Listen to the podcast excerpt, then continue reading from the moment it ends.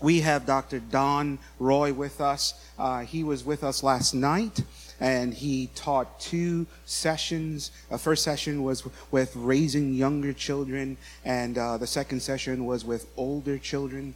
Um, it was fantastic, phenomenal, uh, just really convicted and encouraged at the same time. And I am so thankful and blessed that this brother is with us today to share with us a very important subject, a subject on, on parenthood altogether, um, understanding who God is as our Father. Uh, so, with no further ado, I want to welcome our brother. Let's welcome him um, here at FBC Thibodaux. Thank you, brother. Good morning, everyone. Uh, it is uh, exciting and it's a pleasure to be here. It's a privilege to be here. I think we did have some fun last night talking and sharing. Um, and that was about parenting and about raising children. So, what I'd like to talk about this morning is the fatherhood of God and how it is that we draw near to Him and how it is that He relates to us. Uh, if we can start in, in Romans chapter 8, and actually before that, let me, let me pray real quick. Uh, Father, as, uh, as I come this morning now to, uh, to share this word, I, I pray that you would make it fruitful. Uh, Lord, I pray that it would be of benefit to the folks here who are listening, that you would help me to speak, and again, that you would help make it applicable in their lives. I pray this in Jesus' name. So, when speaking of the fatherhood of God, we'll start out in Romans chapter 8, and, and this is going to be more topical, so you don't have to turn there necessarily because we're going to be jumping around in various passages. I'll just read it Romans 8, 14, and 15. For all who are led by the Spirit of God are sons of God. For you did not receive the spirit of slavery to fall back into fear, but you have received the spirit of adoption as sons, by whom we cry, Abba, Father. In terms of what the scripture says about the fatherhood of God, I want to start out with just by talking about what the fatherhood means in general, and then we'll we'll talk about how it is that He draws us close to Him in a deep relation as sons and daughters of our heavenly Father. Uh, I think it's an important topic for a couple of main reasons. Uh, one is that I mean, as you know, the scripture is God's revelation of Himself to us. That that's Him. He, he could uh, reveal all sorts of things about himself, and he does some of that in nature, and he does some of that through general revelation. But spe- but special revelation, what he gives us in the Scripture, is what he has chosen to tell us about himself, that we can know him, that we can have relationship with him. Uh, and in that, the term Father in the New Testament is the most common term, certainly that Jesus uses when he refers to God. Now, in the Old Testament, there are other terms. There are about 100 different names of God in the Old Testament uh, El, El, Shaddai, God all powerful, Jehovah Jireh, our provider, uh, and, and Jehovah Rapha, our healer, and it goes on and on about all the different names. But the word Father in the Old Testament is actually only used 15 times. Uh, in the New Testament, however, that's how Jesus commonly refers to God. In the epistles, it's over 165 times, and John, over 100 times alone in the book of John, the word Father is used. And Paul keeps that on in his writings. He uses that about 40 times, so it's common. And, and, and I'm stressed that because if it's the common way that God reveals himself to us in that description, then we ought to know what that means. We ought to know uh, what, what he is telling us and what he's communicating to us about who he is and his relationship to us. The term father, in and of itself, is, is a good word, but what we're really trying to drive at is what the attributes is of that. What is it that that means? What, who is a father? What does he do? How does he relate to us? And knowing that, the more we know, know that, that gives us peace and security in a broken and uncertain world. We live in a broken world. We live in a fallen world, and bad things happen. But yet, having the security of a heavenly Father who knows us, who loves us, who, who is omnipotent, who has all power, can certainly bring us peace and comfort and security. Um, I do a lot of counseling, and, and Luther often said that counseling is helping people to better know God and better know their relationship to Him. So, the more we understand truths that the Scripture teaches us, certain doctrines that the Scripture teaches us, then, then the more we know how to live life the more we're equipped to live life for His glory. The more we understand life, that we, we can know the deeper things of what is happening, know what God is doing, and then again respond in a way that glorifies Him. When we understand what the fatherhood of God means to our lives, individually as well as corporately, because it means that as well, we're, we're comforted, motivated, and equipped to carry out the good works which he has prepared beforehand that we should walk in them, right? Ephesians 2.10. Uh, and we can do that with joy because we've got the comfort of this Father who is always there, always present, and always loving us. So we can then flourish as sons and daughters uh, of our Heavenly Father the way we're designed to. He designed us as His children to live in a certain way with the joy and peace.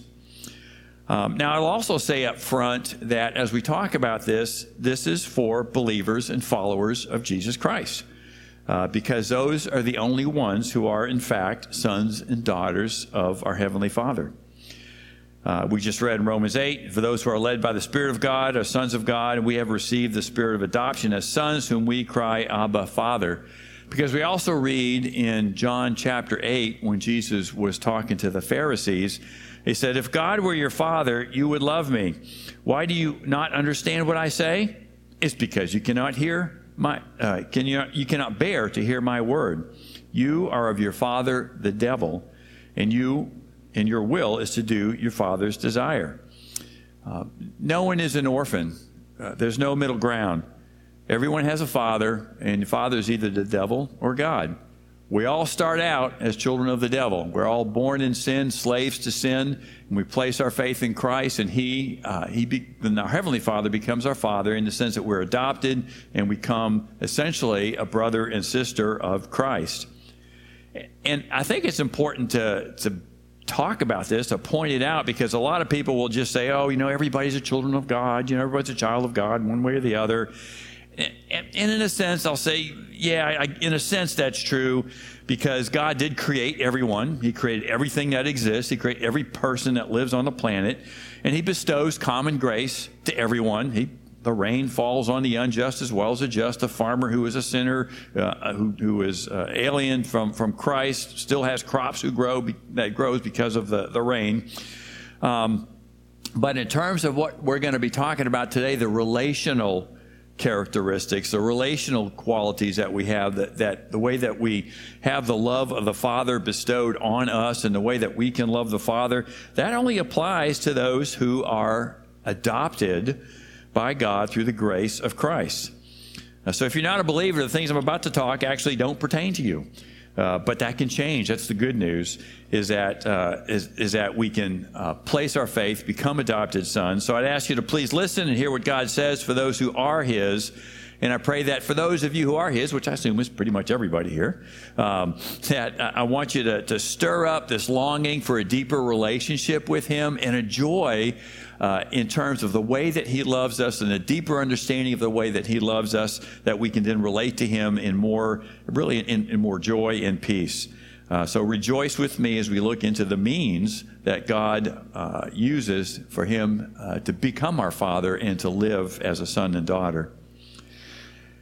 And I'll also say, kind of another preliminary, um, the meaning of God's fatherhood has to come from Scripture, not from experience. And I say that again, like I say, I do a lot of counseling. So people oftentimes come to God, and when they think of Him as a father, it's like that, that just does not sound good. There's no appealing. Uh, appealing to that in all because my father was horrible. He abused me. He abandoned me. Uh, he, he, he, was neglectful. He was selfish. He was, he was uh, authoritative. And, and so some people come with this skewed view of God uh, and who He is. And I, again, I see that frequently in, in the counseling room. So we've got to be sh- sure that we interpret, we, we don't use our experience to interpret Scripture to say that, you know, my experience is I had a horrible father, uh, and so if God portrays himself as a father, that's a terrible thing. Uh, instead, we need to start with the scripture and then interpret our experience.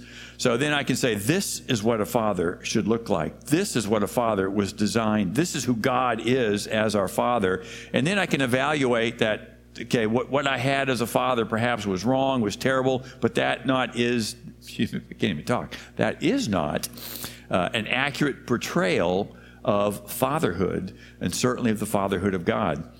And, and, and, the flip side, I'll say, even if you had a wonderful father, I had a wonderful father. I had a wonderful childhood, uh, a very uh, loving, strong father, and uh, who, who, led me to Christ. And uh, we had a wonderful relationship till, till the day he died. Enjoyed being with him.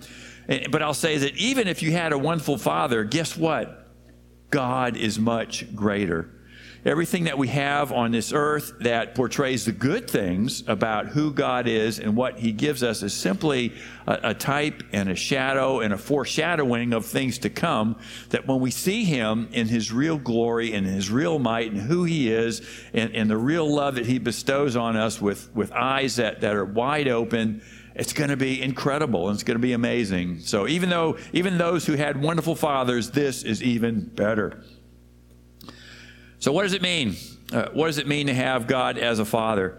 Um, all of those names in the Old Testament are powerful, all those names of God.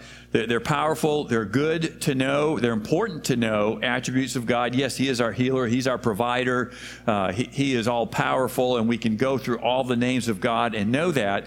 But what's different about this use of Father in the New Testament, it's that word Abba that Jesus uses over and over again. And the difference is how personal it is, and how intimate it is, and how caring and loving that it is. Um, Jesus uses that to point out the relationship with him. And that word Abba is used, it's not just a child's daddy, but it's even the same word is used as an adult son or daughter addressing his, his or her father in, in a loving way.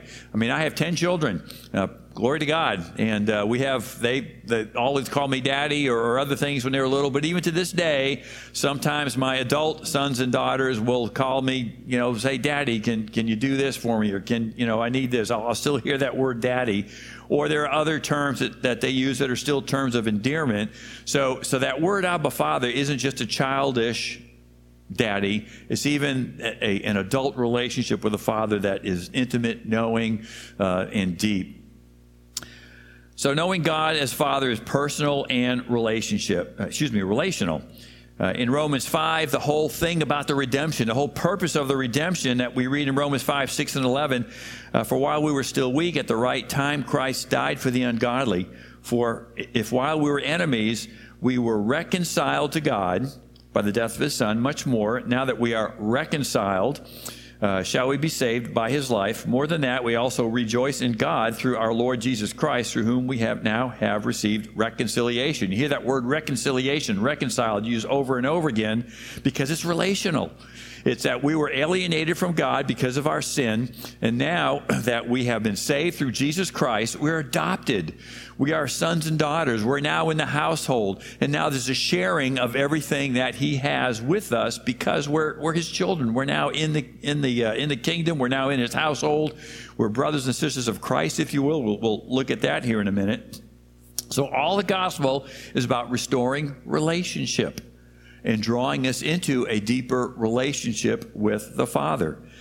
Uh, and, and he went through incomprehensible measures to bring us to himself. I mean, we sing about we sang about that this morning. We sing about it all the time about what he did, sending his son on the cross, and, and it's we sing it over and over again, and we sing it repeatedly because we can't fully comprehend it. We can never celebrate it enough. We can never fully understand how deeply he loves us and to what extent He went through to bring us into relationship with Him for all of eternity. It starts now and it's going to last for all of eternity.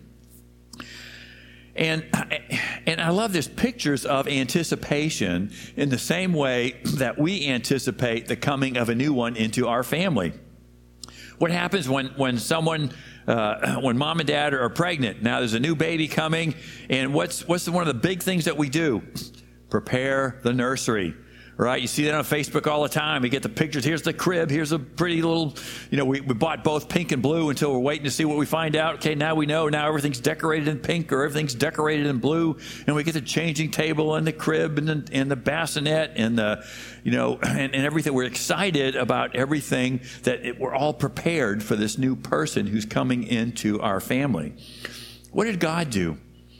He spent six days preparing a universe uh, an incredible universe, an incredible earth, and think about the majesty of everything we have on earth the mountains and the streams and the bayou and, and all the beauty that exists in the world. And he specifically prepared a garden and then brought Adam and Eve into that garden. And what's he doing now? We read in, in, John chapter 15 that he's preparing a room for us, right? In my father's mansion are many rooms. He's preparing. And so if he's preparing something for us when we come into all of eternity with him, there's an excitedness in the relationship with the Father. What happens when someone's saved? The angels rejoice, right? There's, there's joy in there in, in a very real sense, in, in the same way that we are excited and have joy when a new person is born into our family. And, and, his love is so much higher than ours. I mean, so think about how excited we are when a new baby's coming, and, and his, his anticipation is even greater. Uh, so as we prepare a nursery, God prepared a garden for Adam and Eve, and he now prepares a room in his own house. Uh, as we take joy in our children, God the Father takes joy in us. And, and it's also important to, to contemplate the, the fact that God the Father takes the initiative in relationship. And again, we see the anticipation. Now, as believers, we continue to struggle with sin. That, that happens till, till the day we die. And I always quote, you know, especially in my counseling, 1 John 1, 8, 9, you know, verse, verse 8 says, if we say we have no sin, we deceive ourselves, the truth isn't in us. And that's comfort because that's written to believers, so I know that I'm going to fail. But in verse 9, he says, um, it, but if we confess our sins, He's faithful and just to forgive us our sins. That's, that's wonderful.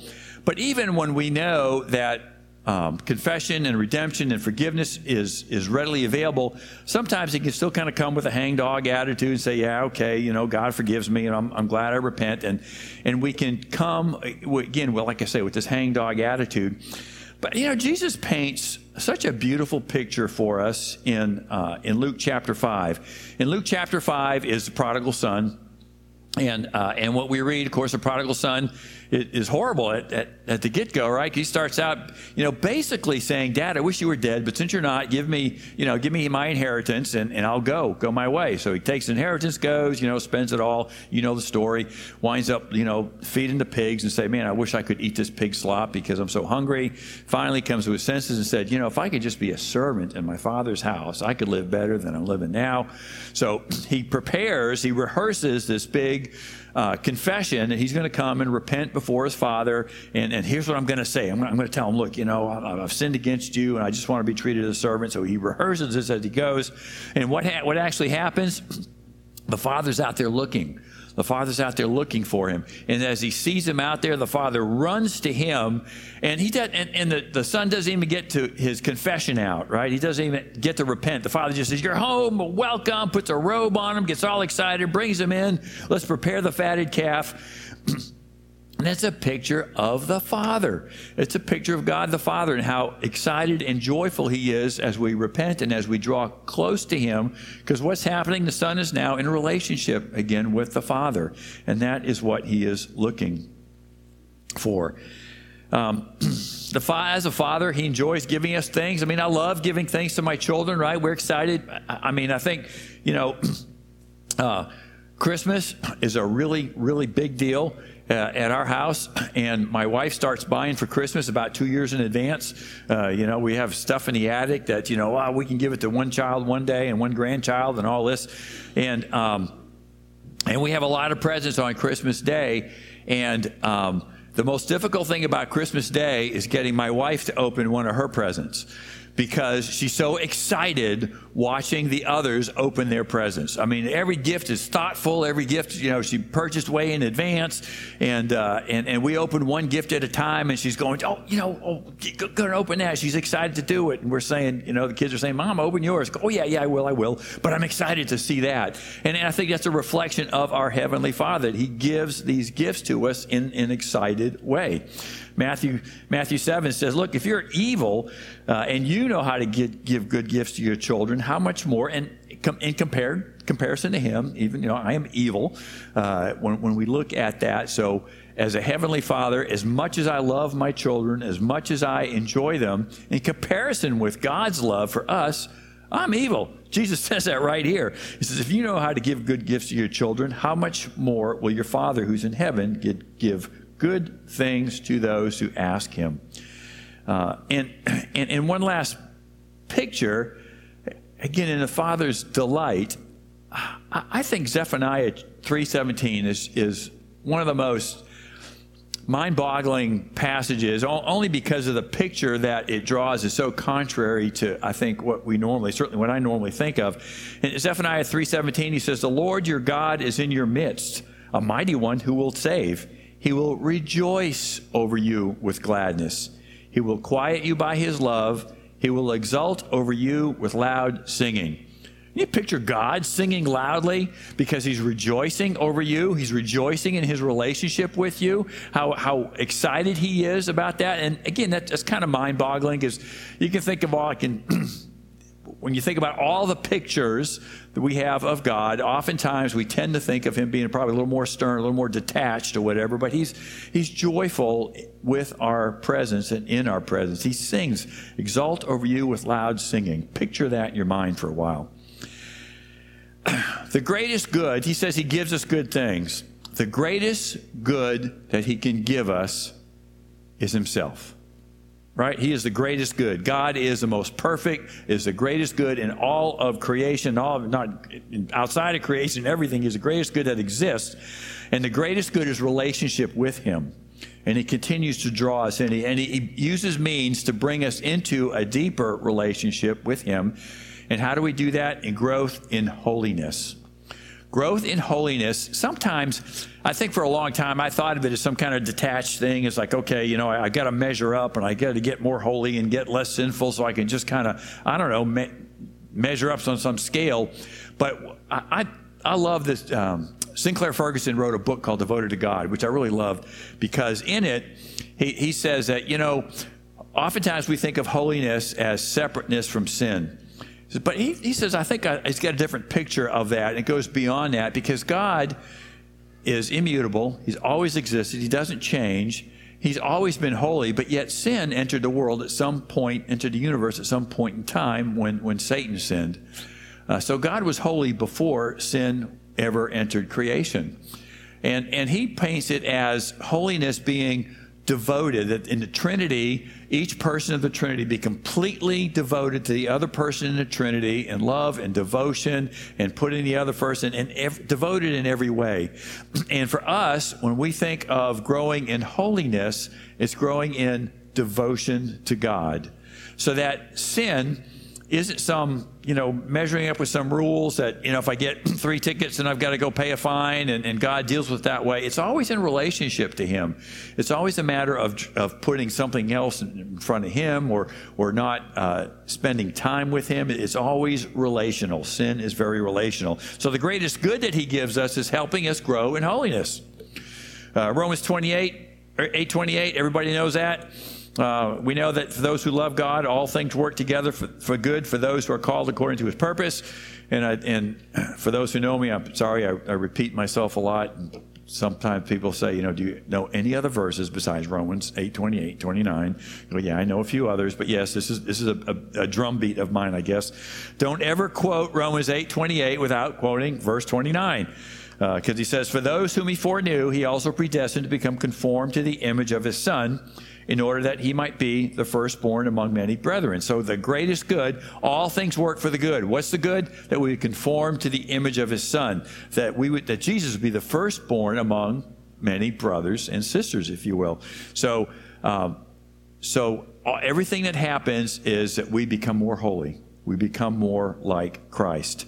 And I think there's four great doctrines that we need to understand and apply uh, to help us grow into deeper relationship with the Heavenly Father, to grow in more devotion, to grow in that holiness. There's four things that I think we really need to understand, grasp. As parents, we need to, we want to help our children understand that as well. But each and every one of us, I think, needs to grasp that, grasp these things. And, and the four things I'll talk about briefly um, are, are basic in some ways, but we got to grasp them in a deep way to grow in that relationship.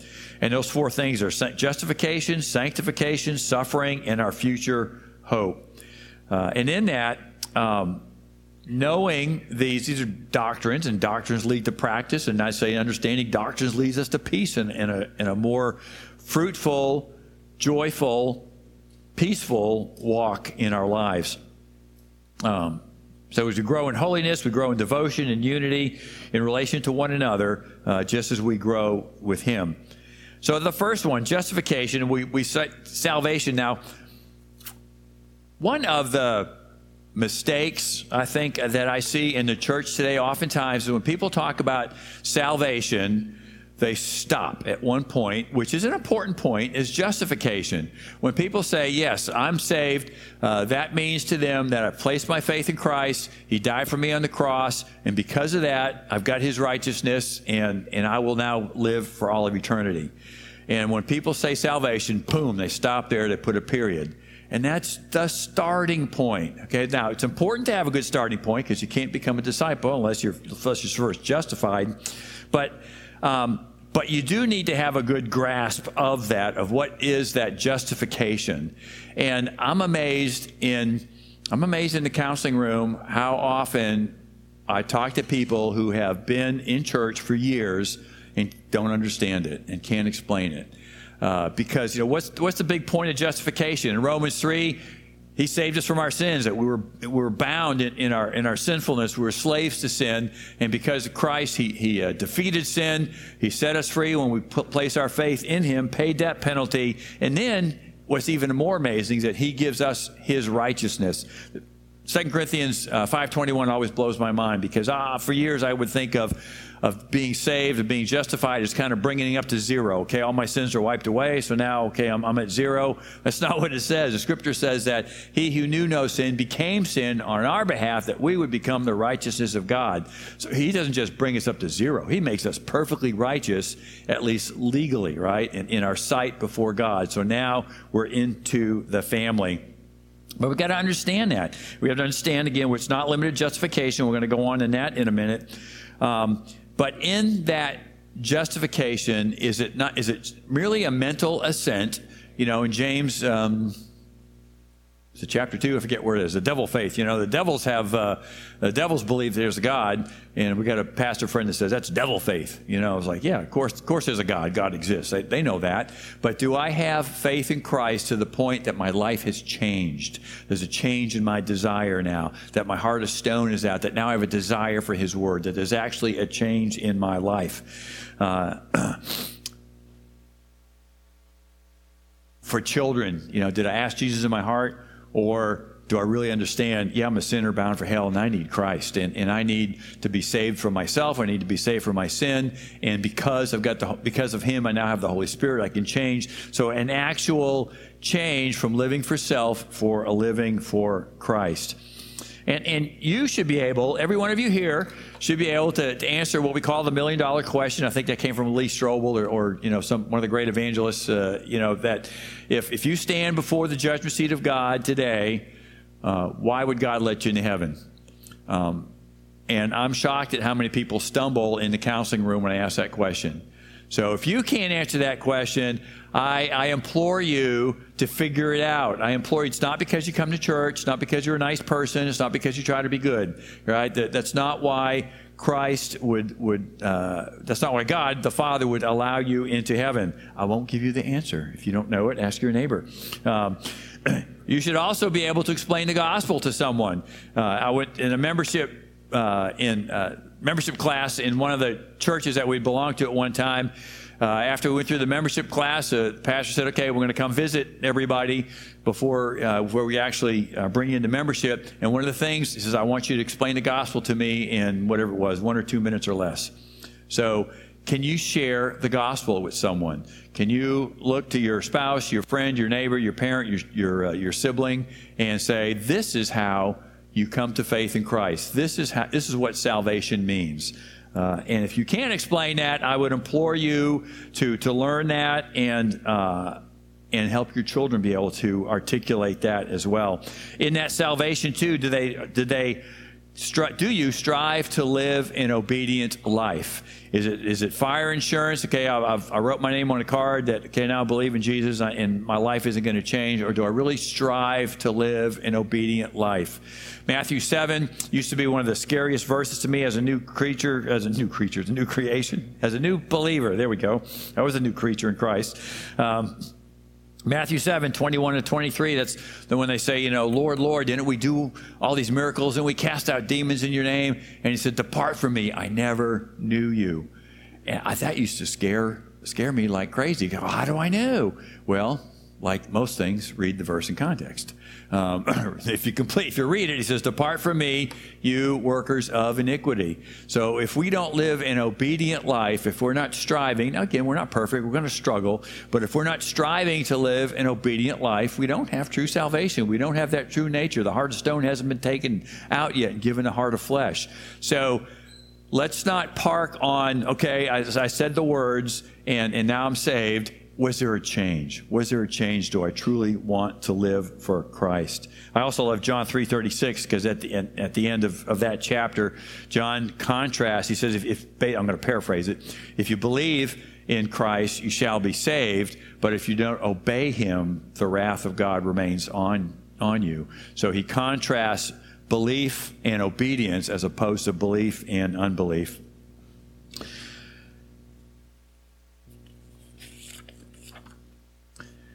So, all that points to, in terms of the fatherhood we're talking about, sin and obedience are relational.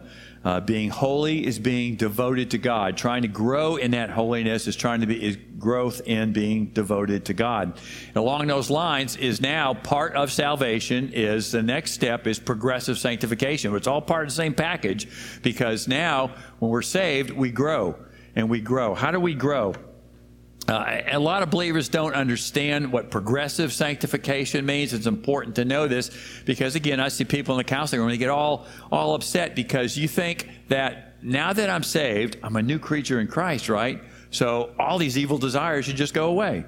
My anger should just go away. My lust should just go away. My whatever should just go away because now I'm saved. So why do I even have these desires? But the scripture teaches us clearly that there's a growth process, right, called progressive sanctification. Um, this struggle continues. Romans 7, Paul talks about that, that, you know, why do I do the things I don't want to do, yet I don't do the things that I should do? And then, of course, he says, ends it with, glory be in the name of Jesus Christ. Um, the Romans 8, 28, 8, 29 thing, everything that happens, that we be conformed to the image of Christ. As believers, God is lovingly, purposefully, and deliberately conforming us into the image of his son. Why? That we would have a deeper relation with him, a deeper personal relation with him. And we grow in that throughout our Christian walk. Everything, okay, how many things? All things. What does that exclude? Does that exclude the, the family I grew up in, uh, the, the marriage I'm in, the children I have, the job I have? All things work for good. Why? That could be conformed. He's using that to conform me to the image of his son. Um, oftentimes, I'll draw a little a little diagram, and I'll say, you know, down down here, um, gotta hurry. Uh, down here is uh, uh, some point in time. I just draw a little tick mark at some point in time. Uh, I put through God's grace. Uh, hopefully, I put my faith in Christ. I become a believer. I'm justified now. And then at some future point in time, I draw a little mark up here. Either one of two things is going to happen: either Jesus is coming back, or I'm going to die. Okay, one of those two things is going to happen. And then, if I'm His, I'm going to be with Him all eternity. We call that glorification. And in between this justification, this glorification, what we call progressive sanctification. Now, we wish it was a nice straight line, right? Every day a little holier than I was yesterday. That's not how it works normally, right? I draw what I call my stock market chart. It's kind of, you know, a zigzag. Now, it, it goes up. It goes up. That's the good news. If we're His, uh, it, it'll do that. But it ain't a straight line. We struggle with sin and we repent and then we grow and we put it off and, and He continues to reveal our, our heart. I always say if God just kind of showed me my heart all at once, I just say, it ain't, it, it's impossible. I give up. Just, you know, send me to damnation. But, but if he opens up my heart one little thing at a time and says, I want you to deal with this thing, and that's that struggle I put off the sin as, as I grow. Um, justification is 100% God. Glorification, 100% God. This sanctification stuff we call it's it's symbiotic, if you will. It's both us and God. Now, if you belong to Him, it's going to go up, okay? He who began a good work in me will complete it until the day of Christ Jesus. Uh, and but Philippians 2 12 says, Work out your own salvation with fear and trembling. Sounds like it's all up to me. But verse 13 says, But it's God who's to will and works for his, his, good pleasure. So God is working in us. So we're given commands that, that we must obey and become disciples and learn and be obedient. So that, that little line, I, I tell, I, I believe that that line is going to go up if you're His. Now, the slope of that line, we can, we can impact on how obedient we are and how, how much we strive to put off sin. Um,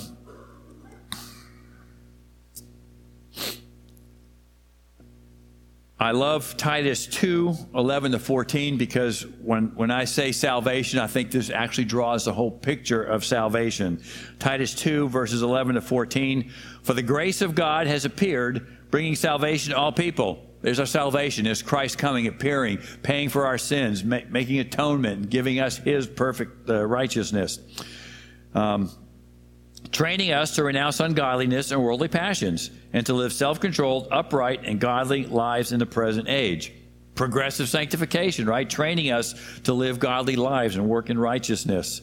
And then verse 13, waiting for our blessed hope, the appearing of the glory of our great God and Savior, Jesus Christ. So there's glorification. There's how it ends. So there's a whole picture of salvation, not just, we don't want to stop at the justification. It's all there. He came to renew all of it.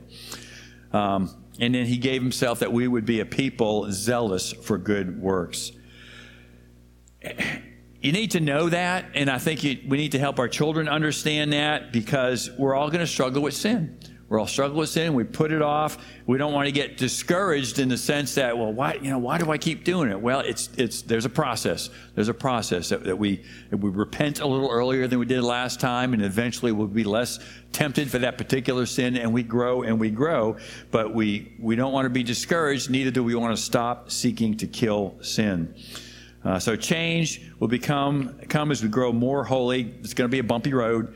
Uh, but we understand it's God who is at work. Um, and we want to encourage you, you want to be encouraged in your progress and with others, with other fellow believers, with your children, that as they as they progress, again, as they repent earlier, maybe they still sin, but now they there's a real repentance and a desire to change, and now they do it less often and less frequently, but they they grow in holiness. We want to be encouraged in our own progress as we strive to put off sin and encourage others as well. Um, switching gears, another another doctrine I think that we need to understand is God's purpose for suffering. Um, whether it's us, whether it's our kids, whoever, we, we, tend to just kind of expect things to go right. Um, but the truth is, they don't, right? Surprise, surprise. Uh, we live in a fallen world. Things break. Things, things don't. I mean, I, I don't, I don't really like to repair things. I like to fix them, and then boom, that's it. They should never f- break again, right? So I get aggravated when they when they break, and I have to spend my time fixing something. And but it's I'm expecting the impossible. We live in a fallen world. Um, and and in James chapter one, he says, you know, uh, be joyful when when tribulation comes upon you. He didn't say if. He says when they come because they're going to come. I um, I used to say until one of my sons kind of messes up for me. They, uh, if you go into a, uh, Christian bookstore, uh, when you go into the ones that have you know all sorts of plaques and refrigerator magnets and that kind of stuff, and you see the stitchery of you know God's promises and and there's all these flowery wonderful things, or a book on God's promises. Usually, the one you will never find is John 16:33, where Jesus says, "In this world you will have tribulation, uh, you will have trouble." And I always say, you'll never find a refrigerator magnet on that. For my birthday this past year, David and Michelle had a refrigerator magnet made for me. It says John 16, 33, in this life you will have tribulation. So, so there is at least one refrigerator magnet with that promise of God. Uh, but that, that's an actual fact. That's something that's going to happen. Um, you know, suffering can be corrective. We read about that in Hebrews chapter 12, where, where we are disciplined if, uh, in, in many ways. But more often, it's simply a part of the way that God is shaping us. We live in a fallen world. He uses us. One of my favorite verses on that is 1 Peter 4.12, because he says, why are you surprised at when suffering comes, as if something unusual were happening? I mean, that's just like another verse I probably need to put on my refrigerator. But so that when bad things happen, Peter says, Why are you surprised? Yeah, you live in a fallen world. You think something's unusual here? No, we suffer. Uh, we, we suffer from the sins of others. We suffer from broken things in general. We suffer from sickness. That that's part of this life. And and in James, Paul, and Peter all say the same thing about suffering. They tell us to rejoice. Paul says in, in Romans 5 3, rejoice in, Uh, when we suffer. James 1, rejoice in tribulation. 1 Peter 1, rejoice when these things come upon you. And you think, what are you guys thinking? You know, why would you rejoice? And it's not in the suffering, it's not in the things that are happening, but it's knowing that God is shaping us. It's knowing that God is using. That in James, he says he uses suffering to mature us. And Rome in Roman in Romans, uh, Paul says that that he uses us to produce endurance and produce character. In Peter, he says he uses suffering to try our faith and make it more sure. Um, and in, in uh, James one five, uh, we need to seek wisdom in the midst of our trials. And in that that verse, that's you know, if we lack wisdom, let him ask. Let, let him ask uh, in faith, for God gives liberally. And I think that's one of those verses that it's probably okay to take it out of context because I think you can pray for wisdom at any time. But the context of that verse of praying for wisdom is in the middle of my suffering. God, how do you want me to respond? What are you wanting me to learn? How is it that I can glorify you in the midst of picket, but in the midst of this terrible marriage I'm in, in the midst of the rebellious children I'm dealing with, in the midst of this crummy job I've got, in the midst, uh, in the midst of this physical suffering that I'm going through, whatever the suffering is, how can I glorify you in my response to that? Um, Suffering often reveals the idols in our heart. When we suffer, this we get angry, we get depressed, when we get anxious. But the, the anxiety is not the issue, the depression is not the issue, the anger is not the issue, the heart is the issue. What is it that I'm expecting? God, what is it that I need to give to you? What is it that that I need to understand that I can even rejoice as the scripture tells us to? So you need to understand that suffering is a normal part of human existence in this world and that God deliberately, okay, he, He's a father. He's training you individually, very purposefully. So deliberately, purposefully, and lovingly using suffering in our lives to deepen our relationship with Him. That's the all things, right? The all things work for good. Even the suffering is part of the all things. And this is what he uses as a normal tool for our sanctification. In our, what does sanctification mean? Growing in holiness. What does holiness mean? Growing in our devotion to Him, where we're turning to Him and we're drawing more strength, we're drawing more comfort, that, that we're looking to Him for, for guidance, and we're looking to Him to understanding that He's doing that in a loving way to us, that we can then grow in a deeper relationship with Him. Now, the last thing I'll cover is future hope. Um, God offers a future hope for those who believe in Him.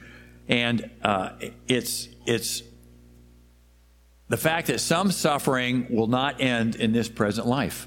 Uh, in some, there are some marriages that don't change. There are some, there are physical issues that will not change, that will perhaps last a long time until the time we die.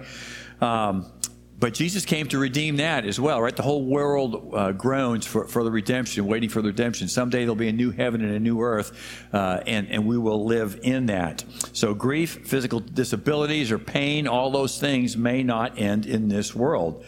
Um, God doesn't promise that some things will be fixed. His promise is that we'll grow in holiness. He doesn't promise to change our circumstances. He promises to change us in our circumstances, that we can grow in our trust, our, our love, our uh, acknowledgement of who He is, and again, our, our future hope. Um, in, uh, in 2 Corinthians 4,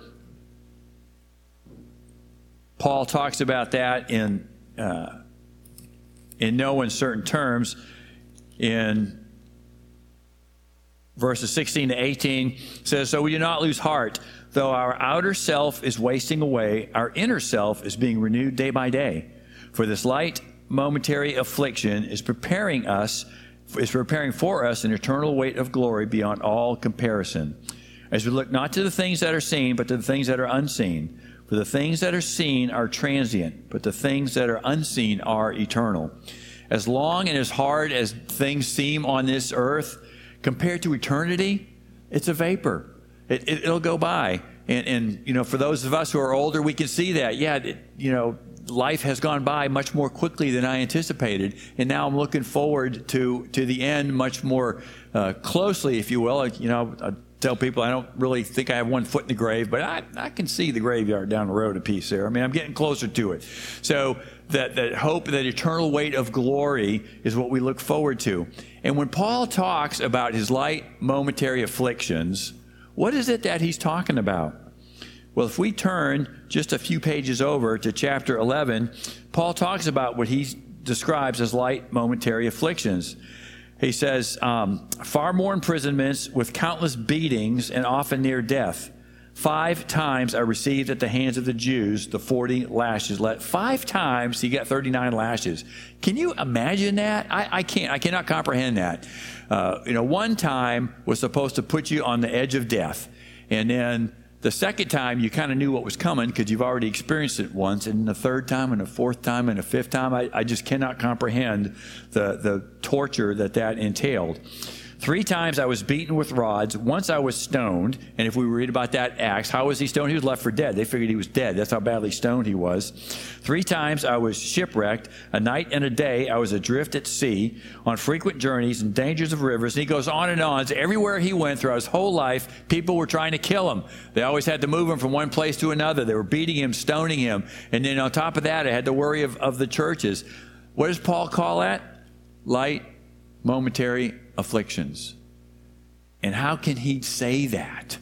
He can say that because, in comparison with the eternal weight of glory, in comparison with coming for all of eternity, in comparison with seeing my Father face to face for all of eternity, that's what's light and momentary. So, so it's important for us to say the things that we are enduring don't seem light, nor do they seem momentary, and when we're suffering them, when we're going through them. But in eternal in the in comparison with eternity they are indeed light and momentary.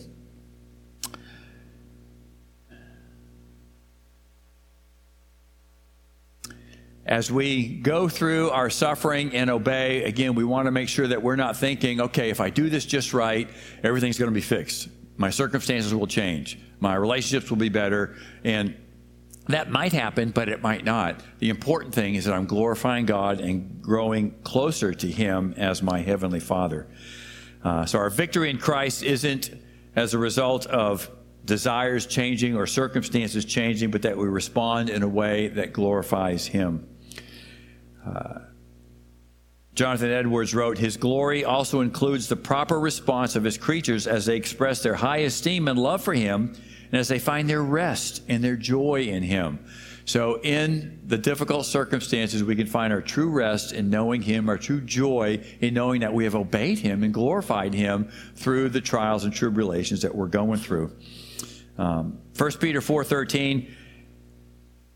But rejoice insofar as you share Christ's suffering, that you may also rejoice and be glad when His glory is revealed. Now, I used to read that verse and say, you know, um, I'm not I'm not really partaking in Christ's suffering because I'm not being persecuted. You know, nobody's throwing me in jail. Nobody's burning my house down because I'm a believer. Uh, now, those things may be, may be coming down the road, but, but I'm, they're not there yet. I haven't experienced them yet. But um, I think John Piper put a spin on it that I think is, is beautiful. He says, if you stub your toe on the path of holiness, you're sharing in Christ's sufferings. And, what he's saying is that if I desire to grow in holiness in the midst of my own suffering and my own pain and the own difficulties that I that I uh, encounter, if my aim through that is to grow in holiness and glorify God, then I'm sharing Christ's suffering in a beautiful and glorious way. So all of that relates to the fatherhood of God because He's drawn us in relationship to Him. Uh, that's really what, what the, the line is. And I think it's important for us to understand all those doctrines justification, sanctification, uh, and, and, the understanding of how suffering uh, is, how God uses suffering in our lives, as well as this future hope that we, as we know that, we draw in deeper relationship to Him. Uh, so there's obviously a whole lot more we can say about the fatherhood of God, but but I hope again understanding these doctrines help helps us to grasp what life is all about. What life is about as a son and a daughter of our Heavenly Father. We gain insight into what He's doing into our lives and insight how we can be drawn and how we can draw into a deeper relationship with Him.